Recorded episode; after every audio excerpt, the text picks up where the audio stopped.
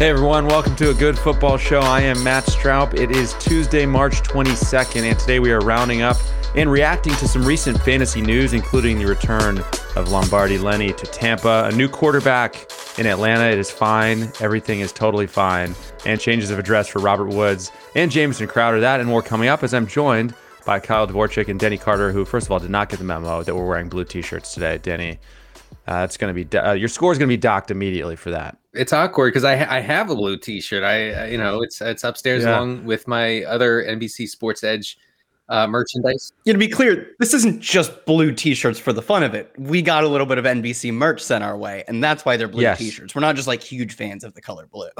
Well, we are, but Are yes, we? but beyond that, be, well, I've always enjoyed blue. I will say it looks good on you guys. I'm Thank I'm you. a fan now. I've officially become a fan of blue. But truly, the only thing more awkward than three guys in matching blue shirts is two guys in matching blue shirts. I think we can fair, we can we can safely say. Guys, quickly on a non-football note here, the Oscars are coming up, and we actually have an Oscars competition on the NBC Sports Predictor app, which is why I bring this up. Um, more on that to come in a second, but but first things first, let's start at the baseline here. I don't think we're operating with a lot of knowledge here about the year in movies. Denny, just for starters, do you know when the Oscars are? The Oscars are this coming Sunday. Oh, absolutely. Yeah. I mean, Yeah. You, you- wow, you got it. He has already infinitely more knowledge than I I have. Yeah. Yeah. Dominating. If nothing else, I'm plugged into the zeitgeist. Okay, straight you know straight my brain right into the zeitgeist. I get it. I know that the Oscars are this Sunday. Okay. All right. Well, we're going to find out how plugged in you are now because here's what we're going to do, guys. Before we, we talk for just for a second about the actual competition, red carpet pick'em, I'm going to name the title of Best Picture nominee, the title, and you guys have to tell me what you think the plot is. Now, I should preface this by saying basically none of us have seen any of these movies, including me. Uh, so the first one, okay, first title is The Power of the Dog. Kyle, what is the plot of Best Picture nominee, The Power of the Dog? And we'll take a general description, even. We'd be happy. Power of the dog. All right, so there's a man, right? Begins opening shot is a man overlooking the sunset, and he's got a dog. And through uh, a long and arduous journey, he has an ex-wife and kids, and he doesn't really understand the kids, right? Just doesn't. He's never really a not not a bad father, just maybe not the best father he could have been, and he regrets that. And he uses said dog, the power of the dog, to help him reconnect with his kids. And he ends up uh, he doesn't get back with the wife at the end. You know, that's not uh, it's not the time for that anymore. But he he makes amends with her, and that's that was the power of the dog all along. And but unfortunately, as most dogs movies end with, the dog passes, and he has to come to terms with that. So, not having seen this movie either, you're, you're saying it's basically Marley and Me, uh, as far as I can tell. Is that is that the plot of Marley and Me? I assume Marley and Me is happy until the end, and this movie Uh-huh. is much more emotional because the guy is he begins a broken man. I see. Kyle, have you considered writing a movie? Uh, well, I've considered it, and it turns out it's already written. Power of the Dog. I shopped this one around, and like we already have that script. It's uh I mean, that sounds perfectly feasible. If you would have told me that that's the actual plot, I would have been like, all right, It is, I assume. sounds good. Denny, do you want to take a shot at the power of the dog before I tell you guys what it actually is? So dog backwards is God. Okay. and Confirmed. and so we're talking about the it's the power of god this is a this is a very religious movie um and uh, uh you know uh we'll go, we'll go you know a man let's just say a man for now we'll go with kyle's uh, idea of a man uh who who's in desperate uh, straits and and dire straits really needs help with his life and uh he turns to the dog uh, who is turns out god Wow. there you go Denny, have you considered writing a movie? Because that is potentially gold. That's like that's like Evan or Bruce Almighty, but instead of having Morgan Freeman as sort of the the omnipotent Yeah. god, there is a dog in this movie, probably also voiced by Morgan Freeman. Yeah, oh absolutely Here's what I can tell you guys. You both got correct that there is a man in this movie, Okay. and that man is Benedict Cumberbatch. Uh, Kirsten Dunst is also in this movie. This movie is set in the Old West. Uh, if I'm led to believe what I saw in a trailer, it's 1925 or so. I'm They had dogs then. I'm not exactly clear what the plot is from the trailer. Kyle, you might be right about a broken man, but I can tell you, based on what I've seen, there are no dogs in this movie. Not a single dog. There are horses, there are cattle, but no dogs. If you've seen this movie and you and you saw a dog, okay, fine. but that's not part of the marketing of the movie. No dogs in the trailer. So I'm just saying. just saying. Okay. These Hollywood writers have never really stepped foot on grass. They don't really understand apparently what even a dog is. Right. Okay, l- let's try one more. Okay, Denny, our final one here. What is the plot of the Best Picture nominee, Nightmare Alley? Uh, Nightmare Alley is uh, a uh, a prequel, uh, of course, to the Nightmare on Elm Street uh, movies from the '80s, uh, featuring Freddy Krueger. Um, this is the the origin story of Freddy Krueger, told uh, in a very serious way, um, and in a way that really caught the Academy's attention. And I, I, I Sure. think you know that, that, that many people will be, uh, uh, you know, interested in and and and, and maybe uh, ur- urged to, to go see the original movies after seeing the prequel, which is Nightmare Alley. Kyle, I, I just want to say before we get to your guess at this, I like that. First of all, I kind of like the concept. I like where you went with that, but I do like that part of the pitch just kind of became you saying, "I think people are gonna people are gonna enjoy seeing this. People are gonna be interested in this movie and go see it." That's that's part of the synopsis. It's not going to be one of the movies that people aren't interested in. It's going to be a movie that people are interested in, and and that Sure. you know that there's a huge difference between those two things. Uh, you know, you re- you what you have to do, you have to be kind of an expert on movies to know the difference. You know, I also like that this is Nightmare on Elm Street prequel told in a serious way, as though the others are silly romp through just kind of fun family comedies. well, Uh, they- they are silly, uh, but but uh, no, but this is this is this is deadly serious, and it, it stars Yeah. Robert Englund, obviously as Wow. uh, you know reprising his role. It's a tearjerker, uh, it, mostly. okay. Uh, Kyle, your best shot at the plot of Nightmare Alley. All right. Nightmare Alley, as we all know, is not a prequel film. It is actually the beginning of a three part series, each of which Could be. is over three hours, which was a bold directorial choice. And it is set in 2097. It is a sci fi political thriller in which ourselves from the future that is 3097, 1,000 years later, come back in time to go to war with our 2097 selves. And, uh, but it's actually an allegory for the Red Scare, the whole thing. So. Wow. Um, very Lord of the Rings by that director to go three movies, three plus hours. Okay, I'm going to tell you the synopsis of this because I watched part of the trailer. I haven't seen the movie. Bradley Cooper plays an ambitious carny with a talent for manipulating people. And I don't know about you guys, but I immediately thought Pat Doherty when I heard that. That- that's the first. What? I don't know what part of that sentence is most insulting. Carney manipulative. Like there are a lot of ways you could have insulted him with that one sentence. Pat, I'm sorry. It was an easy it was an easy shot to take without you here today. Uh, but that that's the um, that's the synopsis of Nightmare Alley. I, I'm gonna say I might see both these movies. I, I have no agenda to promote them, but I did watch a trailer and I'm intrigued by both, even though I don't know what's going on. You said Bradley Bradley Cooper for Nightmare Alley. Bradley Cooper, yeah, I get. Is it like Yeah. uh, maybe like a thriller type movie? It's a thriller, big time. Actually, big might time watch thriller. this. This Yeah, sounds good. I, I'm Dark. I'm in for a, a dark Bradley Cooper thriller type movie, so I might go yeah, watch this. yeah, very very dark, possibly even darker than Denny's Nightmare on Elm Street prequel, um, Nightmare Alley, the real thing. I told you it's a tearjerker. It's not, e- you know, it's it's dark, but it's also it's emotional. It's mu- that's what Right. that's what people don't don't realize. That unsophisticated people will watch it and realize, oh, this is a night, this is a scary movie. It's not scary. It's just it's just a an emotional, heart wrenching movie about a man who is killed and has claws for hands. Uh, The scariest part of the movie is when you leave it and have to return to the real world. Look yourself in the mirror. That's the scary part, the humanity Yeah. of it, not the knife hands man. right, and and you realize that uh, in in each of us is a little bit of Freddy Krueger. And this is quickly turning to Edward Scissorhands, I would say as well.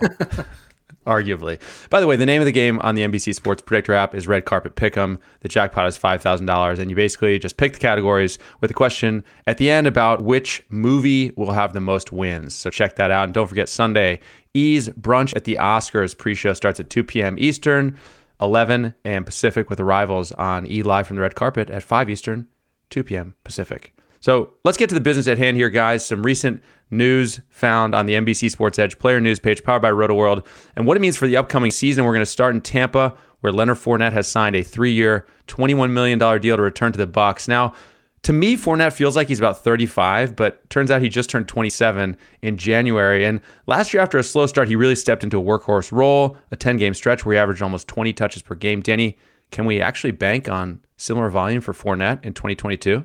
Yeah, I mean, barring injury, we should believe that he has the upside of a top five PPR back because, and that might be a little conservative. I, I would say, you know, top top is probably top three because, uh, you know, because of the back, because of the pass catching role out of that backfield, and also very little competition uh, mm-hmm. for for touches. We know we know that when a when a running back gets that full workload in Tom Brady's backfield, it's hard to exaggerate how valuable that can be. And right. there are more exciting players than Leonard Fournette. I think that we can safely say that. But you know, thankfully, it, it doesn't really matter if he's exciting. He's going to be catching all the passes. He's going to be he's going to be getting all the goal line carries in a highly productive offense um, where the band is all getting back together because Brady came out of retirement. It's it's uh, he'll probably be underdrafted if if slightly this year. Yeah, like he's a player that if you were just to set down and like do projections on a spreadsheet, you're going to get him as a top three back every time. Like you just can't because, as Denny said, like we know Brady throws the running back, Brady offenses get to the red zone so much, and Leonard Fournette is the perfect size, weight, speed combination to just plow into the end zone. And he scored 10 times last year, didn't even play the full season. So you just cannot look at this backfield and say, like, well, what are we going to do? Give 40% of the carries to Ke'Shawn Vaughn? Obviously not. No Ronald Jones, no Giovanni Bernard. Like there's just no mathematical way you can look at this team knowing how Brady uses the running backs, how many points the Bucs are going to put on the board, and how little competition Leonard Fournette has, and say like, how can you possibly say he's not a top five back? You only look at his perceived talent, which he has outperformed his perceived talent in back-to-back seasons. The stretch, the playoff Lenny Berth was incredible, and then he really followed it up with a, an incredible almost full season. I think played 14 games last year, also looked great. So even now, our sort of uh, down on him talent has kind of been wrong for two straight years. So if you can see the fact this former first round running back who was disappointing us with the Jacksonville Jaguars, if that's something you've heard yeah. before, maybe there's a trend going on in Jacksonville and not with Leonard Fournette. He could actually be very talented and in the great opportunity. Like I, I kind of think he's. I, I hate to say it, I, I was down on him for a long time, but he's probably going to be underdrafted. Like it's really hard not to see him as like a top five running back. He could straight up be the RB one to the point that you just made, he's had such a strange career because he he looked like such a beast in college, yeah. and then he kind of like turned into at least our perception was he's kind of a plotter in the pros, and now he's kind of having this late 20s renaissance or breakout or whatever you want to call it. Denny, I mean, I think the the theme I heard both of you say is he's going to be underdrafted potentially because we perceive him as a little boring. Mm-hmm. So where should he be drafted as of now, assuming this backfield stays the same versus where you think he might be drafted? Well, you know, before he signed in, in early best ball drafts, I believe he was going in the RB twenty five territory. And I think a, a lot of that was uh, the uncertainty that was kind of baked into that ADP. Like he's visiting the Patriots, mm-hmm. maybe some other teams with some holes in the backfield might might have given him a, a lot more money to come, and he probably would have disappointed in the in those roles just because the situation literally can't be better than it is for him in Tampa. Uh. So so with that with his signing, uh, with him signing this three year deal, he's going to pop up to I don't know RB ten or so, um, which seems fine. I, I, mean, I I guess I'd be happy to take him there, but he he can outperform that ADP. I think that's the the main the main point of of what we're saying. You know, with, with his with his workhorse role uh, and all the valuable touches. Only only Austin Ekeler and Najee Harris had more expected points receiving last year than uh, mm-hmm. Fournette. Crazy. I feel like people are going to be like, yeah, he's like a low end RB one because he's Leonard Fournette. I'm sure something goes wrong, and like something might go wrong. Who knows? Things go wrong yeah. with running backs all the time. But like, if you were just to put pencil to paper, like he will come out as like RB five, six, seven, and I'd probably be comfortable drafting him there, like at that at the top end of the one two turn. Well, people will probably take him towards that back end of that. I'd I'd say like you mm. know I'd take him 10, 11, 12, and people would probably be looking to take him like middle of the second. Like it feels weird because we've bagged on Leonard Fournette for years, and now he's just like he's probably just good. The answer is probably that we were wrong, and Jacksonville tainted him in a way that he has recovered from now. Well, he and he also he had a good season, one good season in Jacksonville. Remember when he caught all those passes and like yeah, uh, like seventy something passes, seventy seven receptions, maybe yeah. seventy six or something like that. With Bortles under center, like that, that that came out of nowhere. Those were fun oh. days. Oh, it, it was great. It was great. Uh, meanwhile, I, I blacked out for about a five day stretch, but I've awakened, and somehow Matt Ryan is in Indianapolis, oh. and Marcus Mariota is now the quarterback of the Atlanta Falcons. Uh, our crew covered the Ryan side of this on Monday's episode, so check that out. But l- let's look at this because we have to from the Falcons side of things. Kyle, Do you think there's a path here for Marcus Mariota to be, let's say, a viable QB two or streaming option with Arthur Smith, co- Arthur Smith coaching him in Atlanta?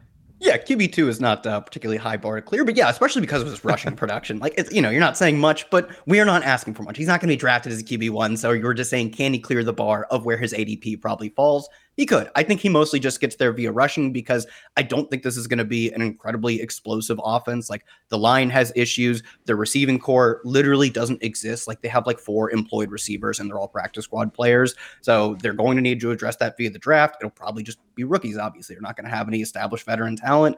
And Cordarrelle Patterson even kind of got misused down the stretch where he stopped being that hybrid weapon. So yeah. I have questions about the player usage, about the player talent. I really think if he clears the ADP bar that will be set for him, it'll be because of his rushing, which is pretty much, as we know, the cheat code. And people forget he's a really good rusher, was putting up like consistently like 500 yards. He can put up 500 yards on the ground in the season. That's not nothing. That means a lot for a quarterback who otherwise we're not that interested in. To me, though, I do feel like he has basically just been taken as the Jared Goff of this team good enough to let you see what talent you have. Like if you had a truly atrocious quarterback, we probably wouldn't have gotten to see how good Amon-Ra St. Brown was.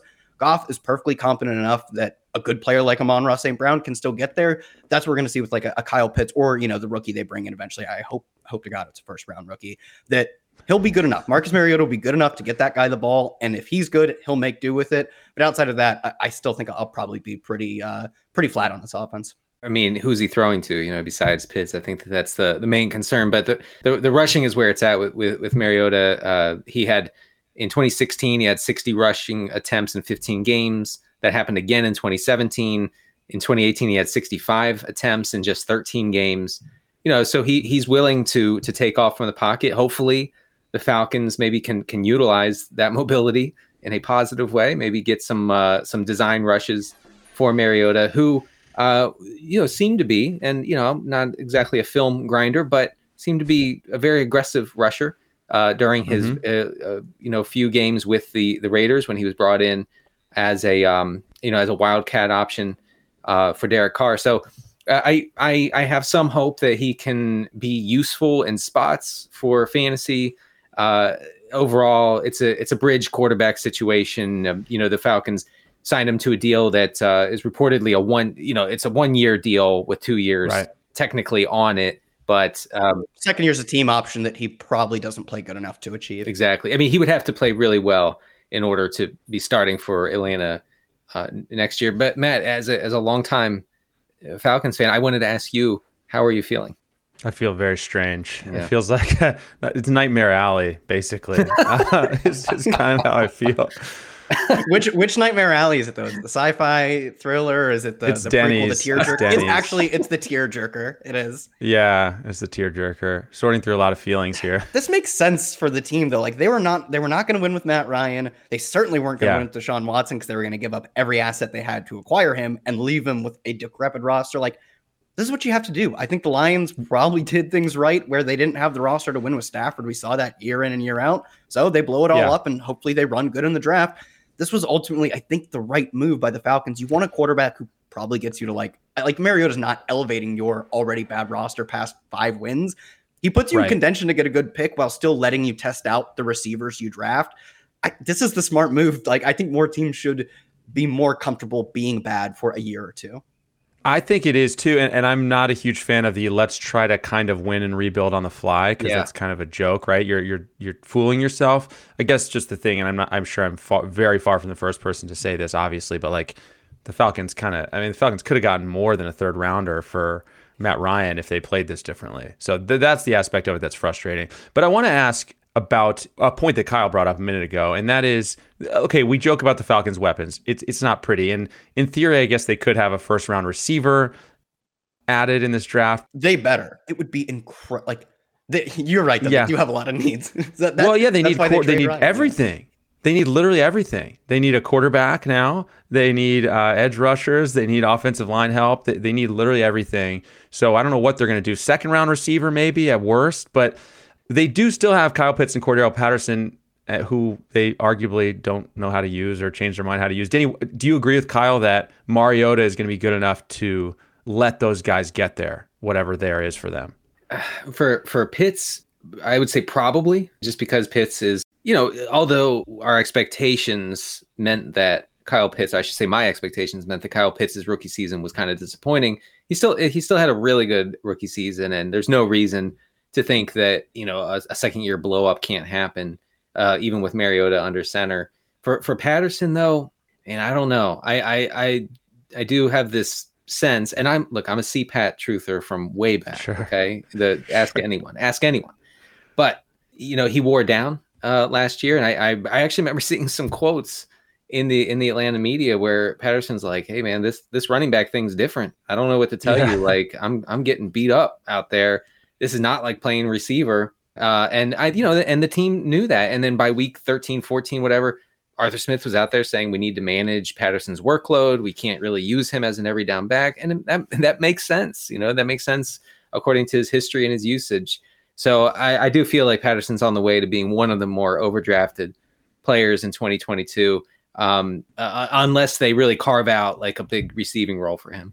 I mean, they'd be smart to use him as a wide receiver a Yeah. lot more. Oh yeah, but, sure. uh, he looked good in that role. Uh, plenty. But anyways, in other quarterback news, Jameis Winston has a new two-year, twenty-eight dollar, twenty-eight million dollar deal with the Saints. Kyle, I'm I'm not sure too many of us will really be trying to talk ourselves into drafting Winston in two quarterback leagues this upcoming season. But I mean, what does this mean for the New Orleans offense to you, big picture? Like, are are you excited about drafting anyone with the Saints as part of the Saints offense this upcoming season?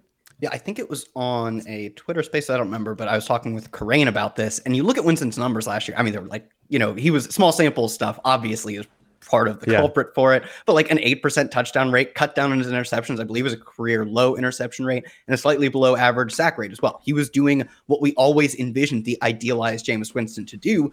Uh, the Mhm. big awesome throws, the fun stuff, the touchdowns without any of the bad. The classic. I, you know, I wish your strategy was to be more good more often and don't do the bad things. Don't have any of the drawbacks. We saw that last year with the caveat that they didn't throw that much. It's easy to pick your spots really Right. well, to throw touchdowns, throw big plays when you are never really, uh, you know, you only put yourself in position to make the good plays. But that means the expenses, like you don't take any risks. You have to take some risks. I think the the fact they were so run heavy, one of the run heaviest teams in the league, even with Jameis Winston, tells us that like yeah, they understood he was still this limited player. The way you take away his interceptions is you just don't throw that much. Unfortunately, I think Crane was right, probably to the extent that they were run heavy with him. His efficiency was is obviously his literally I think an eight percent touchdown rate i- is unsustainable. Even if he did fix some of his mistakes, the team has an identity clearly as a run first team. I don't think even getting Michael Thomas back will drastically shift things. Although it does make things a little interesting, right? If they get Michael Thomas back, uh, maybe Mhm. they add you know a more exciting receiver at any point in the draft would be ideal. Hopefully earlier. Sure, their pass rate comes up, but they seem to have solidified themselves as a team that just wants to run the football. And we have Alvin Kamara that is uh, perfectly understandable and a really good offensive line as well. So I think I could see myself like stacking. I think I'd go either all in on them, saying like, yeah, in ten percent of my best ball teams, I want I want a season where Jameis Winston gets that five thousand yards, and it's a perfectly fine risk because we want to play not only for first in a twelve team league, but then leagues and leagues after that to you know win the million dollar prize or whatever. But for the most part, they're prob most outcomes have them playing their run first style, which they've been successful with, backed by a good defense, and they're not an exciting fantasy team. I think there's a small tail end where Jameis Winston stays not as efficient, but efficient. And they recognize that. I mean, they paid him, it's not a ton of money because quarterbacks make a lot of money, but they paid him in, uh, you know, in, a- in a real sense, many millions of dollars. So I would hope they pass more. Do I think they've really become a even close to a pass first team? Probably not. It's probably something that, yeah, I, I have a few Jameis Winston, uh, Michael Thomas, and hopefully a rookie stacks. Adam Trautman, love to see a good Adam Trautman breakout. But in general, if you're just asking me if they are a fun, good fantasy offense, most of the time it's probably not. We're still holding out for Trautman, and and we will be until the year 2045. You know, Winston signing with with New Orleans is, is I guess is fine for foot for real football. Uh, Mhm. for fantasy, it strikes me as boring. Uh, you know, it, he he still he still had his issues last year. Uh, you know, in before he tore his ACL. Uh, you know, he had 14 touchdowns, the three interceptions, which is you know really a nice change, obviously from his Tampa days. Um, but he was 28th in completion rate over expected. Uh, he had the 10th highest EPA per drop back in those games. Uh, so it was a, it, there are still some signs that he he can you know Winston can be managed, but only to an extent. And uh, I think you know if the wheels came off with some injuries this year and they were forced to go pass heavy, it could be uh, a major issue for the Saints. Now, from a fantasy standpoint, that might actually be fun. The the game I always think about with Winston from last year, and I don't want to put too much in one game, but his week one, 148 passing yards Yeah. and five touchdowns on 20 attempts, just kind of sums up what we were talking about with how sort of somehow he produced, but it just didn't feel right at all times. Like, Yeah, you know, I covered that game for us, and they were running the ball on like third and 12. yeah, It wasn't even, they weren't even trying to score points in, in, in the second half. yeah. Uh, good times there. And, and by the way, to the point you made, Kyle, it's it's so strange that we still are talking about Michael Thomas as like a hypothetical after what feels like two years, basically. I mean, uh, is he even on your, your radar in, in terms of fantasy right now? Like, where is he on your radar? How far off it or on it is he? Yeah, it's super interesting because we talk about this. This is sort of like the running back syndrome, where like every like like last year, I was really convinced that like Ezekiel Elliott, he's still the workhorse back for a really good Dallas team, and uh like football is a very violent and aggressive sport that takes a, a- an extreme toll on your body, and we see it year in and year out. Last year's best player, two years ago's best player, is just gone, like out of the league in time. And I'm not saying Mhm. that is for sure a thing with Michael Thomas, but like we cannot at all rule that out. So I definitely think he still is on the radar, especially because they have such a void of targets to fill. They just have no one else to throw to. They're very Falcons esque, but with a Michael Thomas potentially in the waiting. Uh, so yeah, I think he has to be on the radar. Ironically, it doesn't really fit with what you would think Jameis Winston does. Jameis Winston was somewhat different last year with not the mistakes, but Michael Thomas, like literally nicknamed Slant Boy, is not what you would want with Jameis Winston if Jameis Winston is fixing his style and conforming to the weapons he has, which is really just one, other than like Alvin Kamara, yeah, you could still get an incredible, like high reception, good PPR, great PPR season for Michael Thomas. But like, I would probably not take him. What do you think? Like wide receiver, like 17, 18, 19, maybe is fair. You're never going to get him there. You don't think so? No, I, I, I- I think he'll be going in the 10. Yeah, I mean, Oh, he has man. such he has such a name brand cachet that people just want to have faith. But it has been a considerable time since we've seen him be productive. Yeah, I'm staying far away. I can't even imagine talking myself into that. What you were just talking about, Denny. What? Oh, taking him at 10, uh, Yeah. wide receiver 10 to 12. Even when Kyle was saying 17, 18, 19, I was like, ooh, I don't know. I don't know. So still a lot of good receivers there at that point. I mean, people people love thinking, remembering back to Michael Thomas catching a million slant passes from Drew Brees. It's Sure. you know, that's probably not walking through the door. I, I have to say, as the as the founding member, probably not the founding member, but one of the most outspoken Deonte Harty uh, advocates, and his name is Deonte Harty now, not Deonte Harris. You remember, you may remember him as Harris, but he changed his last name this offseason. Uh, he's the downfield speed demon for New Orleans sure. very efficient guy, uh, kind of exciting. I wrote him up a little bit in my wide receiver and review piece uh, a couple weeks ago on the site. Uh, so if you know if Winston is allowed to cut it loose a little bit, could be could be fun for Harty. All right, we have a few more topics to hit, a few more player moves, but first we're going to take a quick break.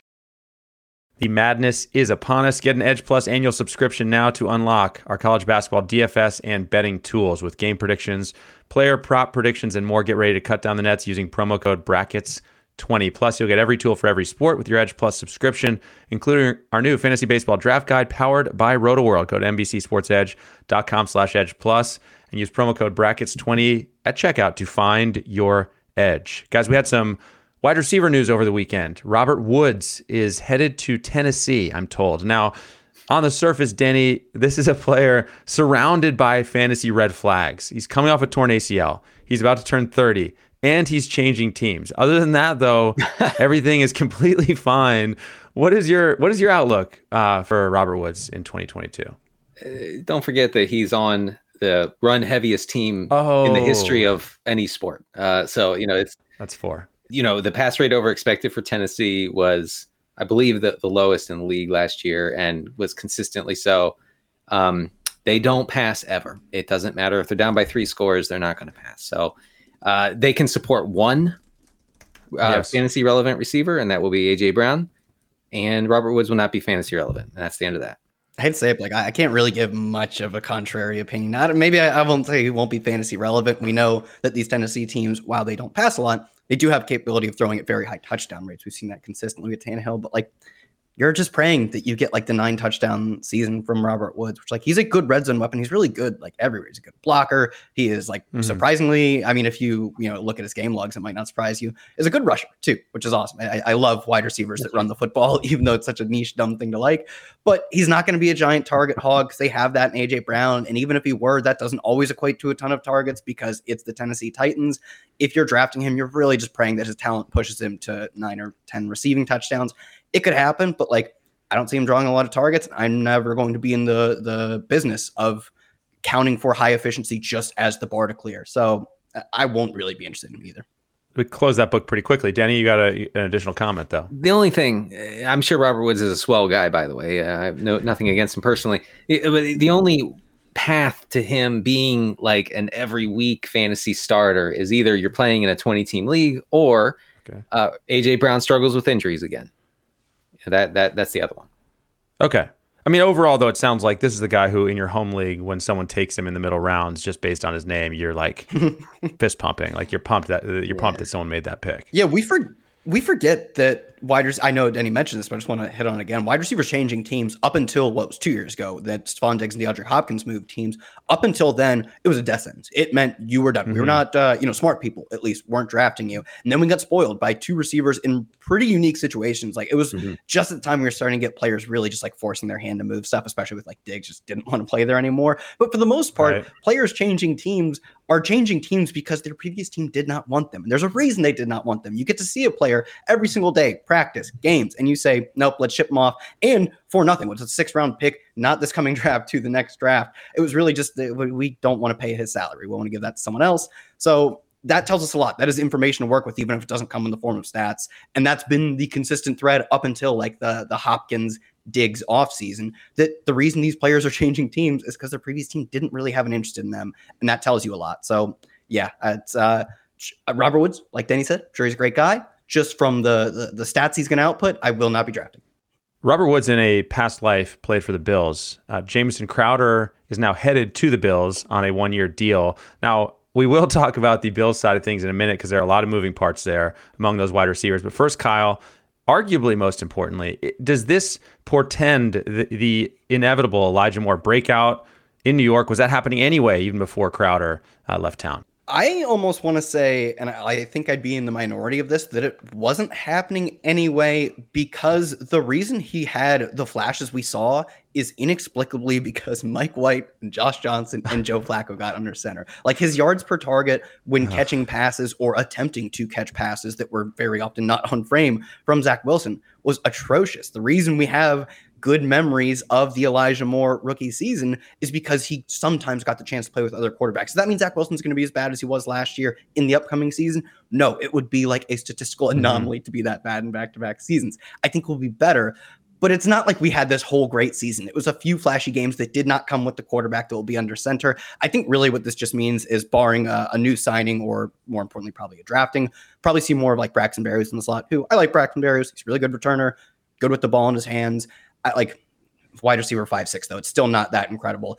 I don't know. Uh, you know, I still think there's perfectly reasonable to say Zach Wilson will be better next year. I don't know if I'm going to be all in as like the market was when we got so much steam at the end of summer on Elijah Moore and Zach Wilson just being the cheapest, best QB1 wide receiver one stack you could find, right? I, I think if we get that kind of hype again, I'd probably lean back on a quarterback and wide receiver tandem, really, that was not good last year. That would be tough to go two years in a row with going, hey, you know what? Zach Wilson and Elijah Moore are going to get it done this year. Like it's uh, my my best ball teams can report that that didn't didn't work out the way we we thought it would. Uh, my interns have been fired because of it. Um, but yeah, I mean, uh, Elijah Moore, you know, was really exciting when he when he was fully healthy, and uh, he's going to have a, a, a, probably a lot more opportunity uh, this coming season. Unfortunately, Joe Flacco won't be starting for the Jets. Can we not hang our hats on week 13, guys? Zach Wilson starting, Elijah Moore, 12 targets, six catches, 77 yards, and a touchdown? I do. Re- I do recall that. Um, I recall. I recall a lot of meat left on that bone too. Yeah, I was going to say that's only a 50% catch rate. I don't think that's a great yards per target either. Oh, okay. You Fair said, enough. You say 67? Six six for 77. Oh, 77. So he score. almost might have cleared um eight yards of target. Oh no, he didn't come close. 6.4. Not that yards of target is the end all be all. I'm just saying. Uh, he if- Basically, we yeah. need Zach Wilson to get better, right? Because I love Elijah Moore. I think we saw him when he Yeah. got the ball in his hands. It was incredible. And, and Zach Wilson can get better, but that is a starting point for Elijah Moore to be good this year. Just has to happen. And it was a five game stretch for Elijah Moore where he had 28 catches, 392 yards, five touchdowns to refresh people's memory. And in fairness, three of those good games were not with Zach Wilson. One, one, the one not great game he had in there, or not even good game, was with Zach Wilson, and then he had the one I just mentioned with Zach Wilson. So, okay, thanks for uh, thanks for bringing me down there, guys. I appreciate Sorry it. Sorry about that. Um, reality check, reality check. Uh, let's look at the Buffalo side of this thing, though. So Crowder uh, maybe opens up more opportunity for Elijah Moore. Worried about the Zach Wilson thing, but going to Buffalo, I wonder how this complicates things. Obviously, Cole Beasley's gone, but Denny, I mean, do you worry at all about Crowder's arrival when it comes to Gabriel Davis, who last we saw was having just one of the greatest playoff receiving games ever, or Isaiah McKenzie, who we saw flash, I think, one time last season that that one explosive performance. What what do you make of Crowder arriving in Buffalo? I, I don't think that they would have signed Crowder if they were all in on Isaiah McKenzie as an every down slot receiver. That's pretty clearly not going to happen now, uh, barring a Crowder injury or something this offseason or the in training camp. Uh, Crowder, I think, should be assumed to be the starting slot receiver. And the thing about Jamison Crowder, like kind of like Leonard Fournette, not exciting, but Mhm. gets it done. Like he, like when he's afforded opportunity, when he's running a lot of routes, and when he's seeing tar- targets, uh, you know, which he should. He, he- I think he still can as the as the third option in this passing game, uh, because it's a, such a pass heavy Buffalo offense. Um, I think I think he could be kind of un- underrated, especially for what what does Pat Daugherty call it? Uh, PPR scam. Scams? A- yeah, he, he Ponzi Yeah. schemes. Crowder's always been a PPR scam. I think he can continue that in in Buffalo's pass heavy attack. I'm not not excited about Crowder catching passes from Josh Allen. I think I'm less excited though. Like these Josh Allen receivers or tight ends and running backs, like will randomly just pop up with like seven touchdown seasons. Like I think I think McKenzie had like a five touchdown season two years ago. Uh, we've seen like you know great tight end like just random performances from even like the backup tight ends just catching oddball touchdowns.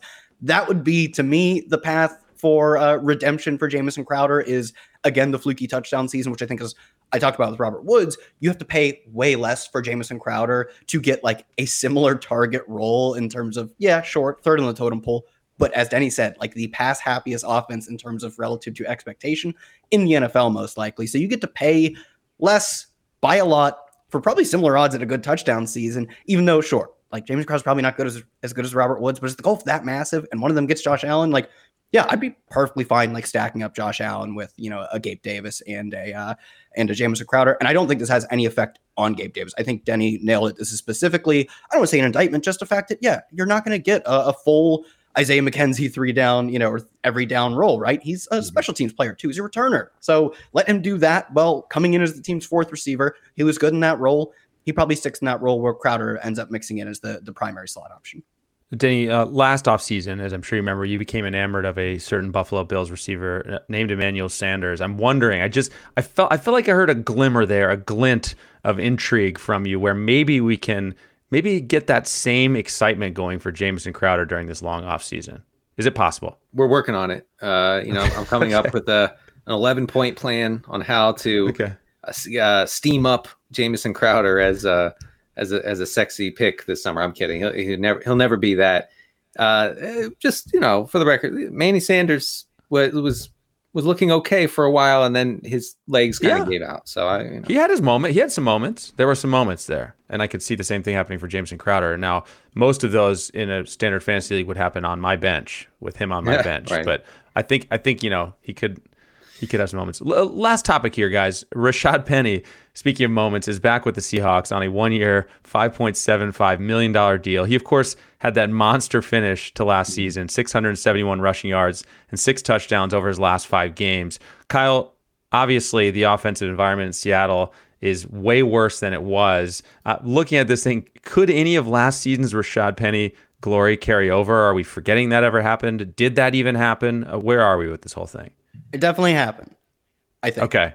I think it definitely, almost certainly happened. Uh, it seems so surreal that a player who Yes. could be marred by injuries and even when healthy, not really put into a meaningful role, could break out in such a massive way late in the season. And he had like uh record-setting efficiency, like crazy breakaway run rate numbers. Like I think like over six Yeah. or at six yards per carry, which is like just unreal. Like Alvin Kamara doesn't do that, let alone Rashaad Penny, who took four years to finally break out.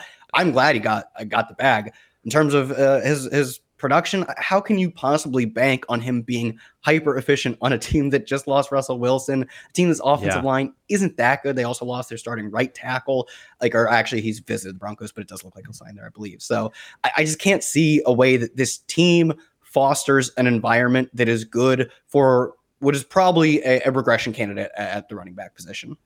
Rashaad Penny averaged more yards after contact in the final six weeks of the season than any other running back averaged yards per carry. Okay, like that that's that's, That's out, out of control. You know, I mean, he's he is he's good. Like, and we all we we always knew that he was good. It's just a matter of staying healthy and getting a a, a decent role in that offense. There there are a lot of obstacles to him becoming like an every every week kind of fantasy player including Chris Carson, who, in if he's back, you know, the, Pete Carroll loves Chris Carson. The organization loves Chris Carson.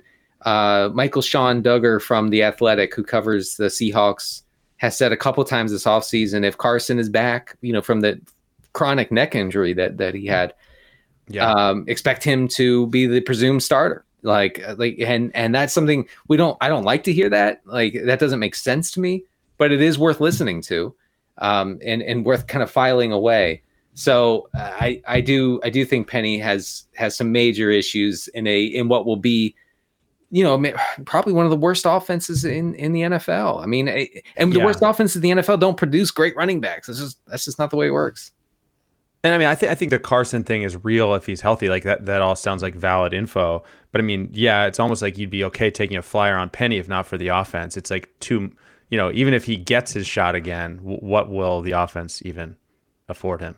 But Yeah. he was the very definition of a league of a league winner last year, against all odds. Yes, Well, we'll always have the memories. we will. We will That's have what those it's about at the end of the day. For us, It it's is. about things in the past. We just was- like living in those times. it was the waiver wire picks we made along the way uh, that that we'll remember always, including including Rashaad Penny, the best run, best running back in the NFL for six weeks. On that, on our way to the win in the three-four consolation game to uh, Yeah. nail down third place. People say that, but wait, there's got to be some people who picked him up and rode him all the way to a title. Oh, I'm sure. I'm It sure It wasn't me. I just want to say it wasn't me. did, yeah, did did not happen for me with Rashaad Penny either. All right, that is going to do it for us on this episode. Don't forget to subscribe to our show on Apple Podcasts, on Spotify, wherever you listen. Take a minute to rate and review us as well, and keep it tuned to the NBC Sports Edge Player News page, powered by Rotoworld for all the off-season news you need. I want to say thanks to everyone for listening and for watching live.